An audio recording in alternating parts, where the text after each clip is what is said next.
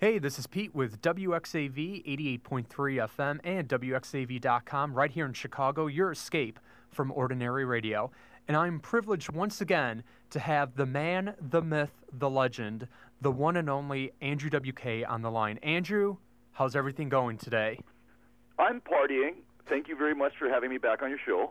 Oh, it's our pleasure, man. It's our pleasure. Uh, very exciting news. Riot Fest is this weekend here in Chicago, and for the third time in a row, you will be gracing the stages of Riot Fest with a very special performance. You're playing this Sunday, and in addition to that, you're going to be doing a special DJ set at Beauty Bar on Saturday night. Uh, can you talk a little bit about the DJ set and what people can expect from uh, from your show? Uh, well, the DJ set is exactly that. It's a DJ set. I have uh, a lot of different CDs. That's how I prefer to DJ. Uh, I've tried doing it with records. I even tried doing it with the computer, like I've seen a lot of people doing today. But CDs are my chosen format for a variety of reasons. Probably mostly just because that's the format I have spent the most time with in my life, and I like the way they shine and twinkle and glisten. That material, whatever you call that, silicon or the little round discs, they just really appeal to me in that way. So I have all kinds of uh, songs and uh, great music of all different varieties, but it's all going to be spirited, obviously very high energy and very partyable uh, for a great night of Saturday uh, dancing and fun and revelry. Um, uh, I, I may even sneak in some of my own songs in there. Uh, that's always, you know, uh, it's always questionable. I feel like when you're DJing to play too much of your own songs. This is a chance for me to play a bunch of my favorite songs by other people. But no matter what, it's going to be a party night. Oh, and uh, it's going to rock Chicago. And if you've never seen this man live, you owe to yourselves. Go this Sunday. You're at 3 o'clock on the Rise stage at Riot Fest. You're going to bring it as you always bring it. For those who have never seen you before, Andrew, what can they expect from your live performance? Well, I'm bringing my full rock and roll band, and uh, we will be playing, you know, with all that we have in that brief but very special festival moment. Uh, it, there's so much power there uh, just in general with all the acts performing, but also all the people there, all the uh, festivities in the air lend themselves so well to what I'm interested in, which is partying and that that that physical rush of excitement, of power, of real physical energy. I mean, you feel your body come alive when the party is strong, and you couldn't ask for a better party to play your songs to, or a better party crowd to sing along than in Chicago. So uh, we'll be playing you know, full tilt boogie all the way through, down and dirty, raw and dog, party blowout as hard as we possibly can. Awesome, awesome. Now you've been insanely busy over the last like year or so. In fact, last week you just gave a lecture on the philosophy of partying at the uh, Baltimore uh, School for the Arts, if I'm correct. W- what was that like? How cool was it to, to go to a, a university and give a lecture about the importance of partying? Uh, well, it's always a pleasure to go anywhere uh, in the name of partying to represent what I consider the pretty much most exciting pastime or activity or physical event that a human can engage in. A party is uh, is the most fun thing I could think of doing with my life, so I decided to do it all the time, every day, nonstop. And to be able to represent the spirit of that concept or that that the, the spirit of that spirit really mm-hmm. uh, to young people or to whoever shows up and is interested it, it's a privilege. I just feel very lucky. I feel a bit baffled even sometimes almost in a daze for a variety of reasons but especially that i'm getting to uh, to pursue this dream. Uh, it's a great it's a great blessing really. I mean i feel very lucky but i also feel uh, that i have an obligation to live up to the the the richness and the the fantastic uh, legacy of partying throughout human history and to continue to to support it and to make uh, uh, room for it to exist in the world and that we all get to enjoy it. Awesome, awesome, and you're doing an excellent job as the ambassador of partying. Thank you. Now it's it's really crazy because not only were you at uh, the Baltimore School for the Arts, but about a month ago, you were on the Glenn Beck show to talk about partying and the philosophy of partying.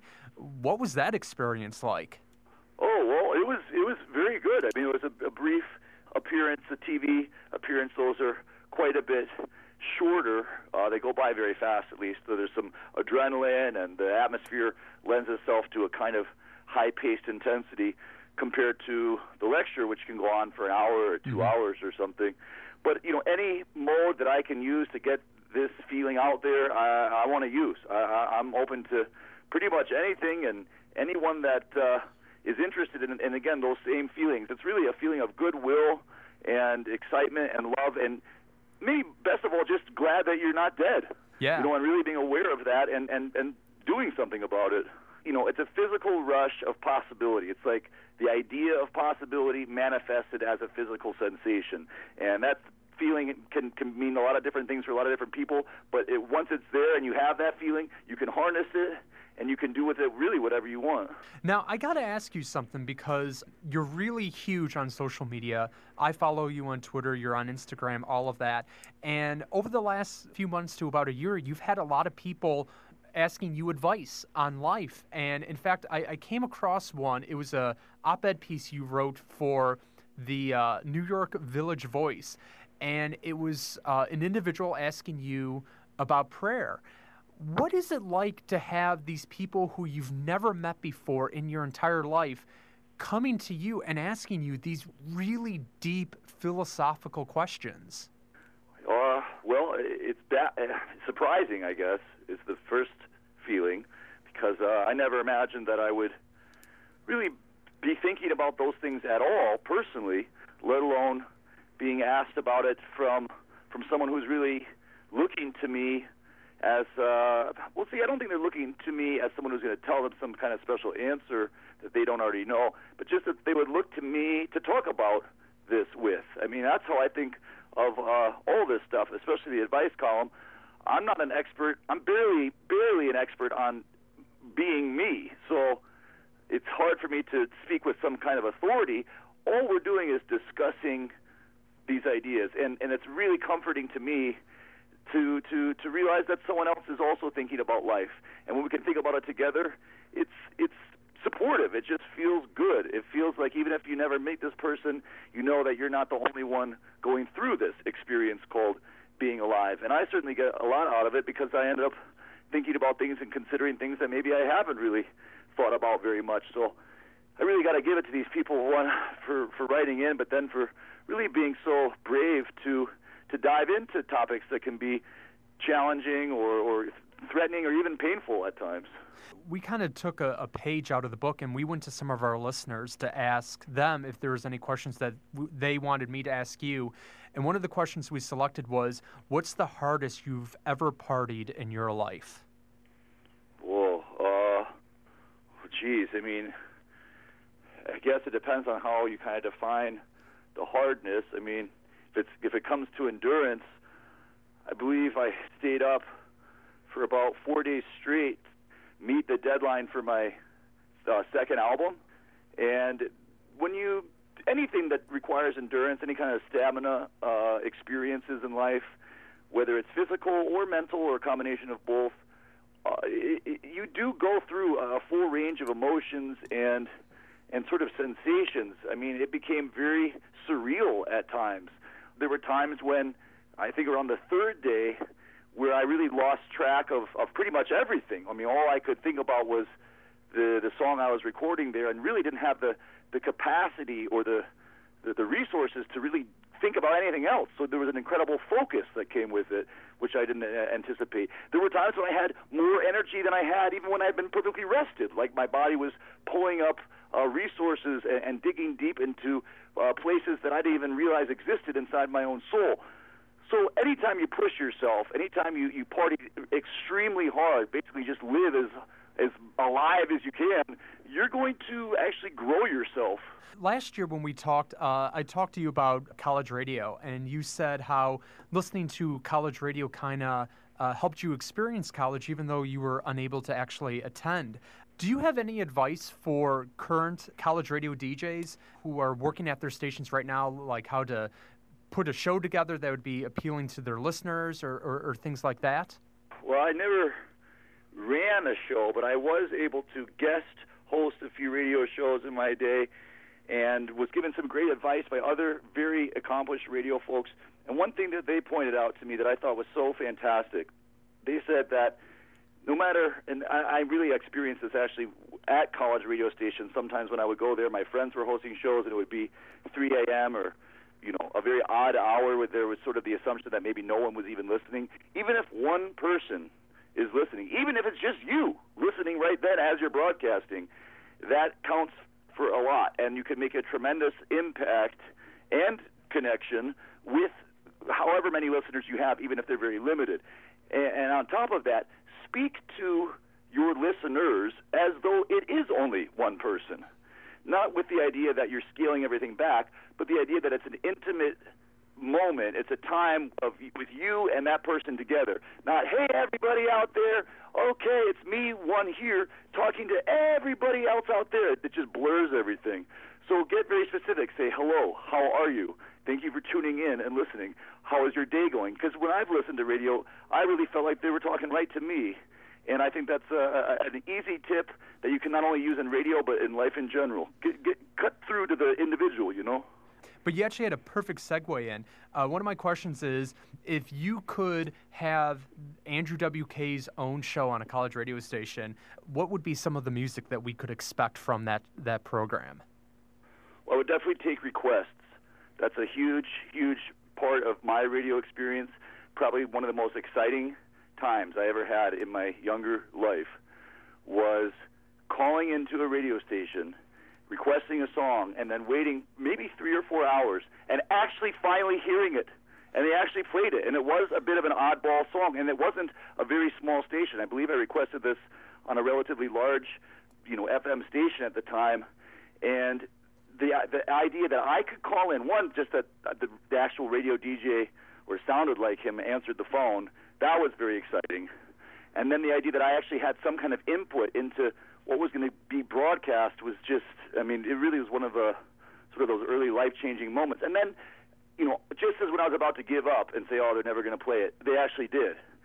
Uh, so I would take requests. That would probably be my main my main thing. I, that that to me is such an exciting part of of radio, and really does continue that what we were talking about before. That idea of it's you and this person together, you know, making this show. Yeah, yeah, absolutely. I, I, I used to sit there too, and make a request, and then wait the three to four hours to actually hear your song. But when you heard it, it was the greatest thing ever because you did make an impact then on that station, and it, it was fantastic. Um, totally.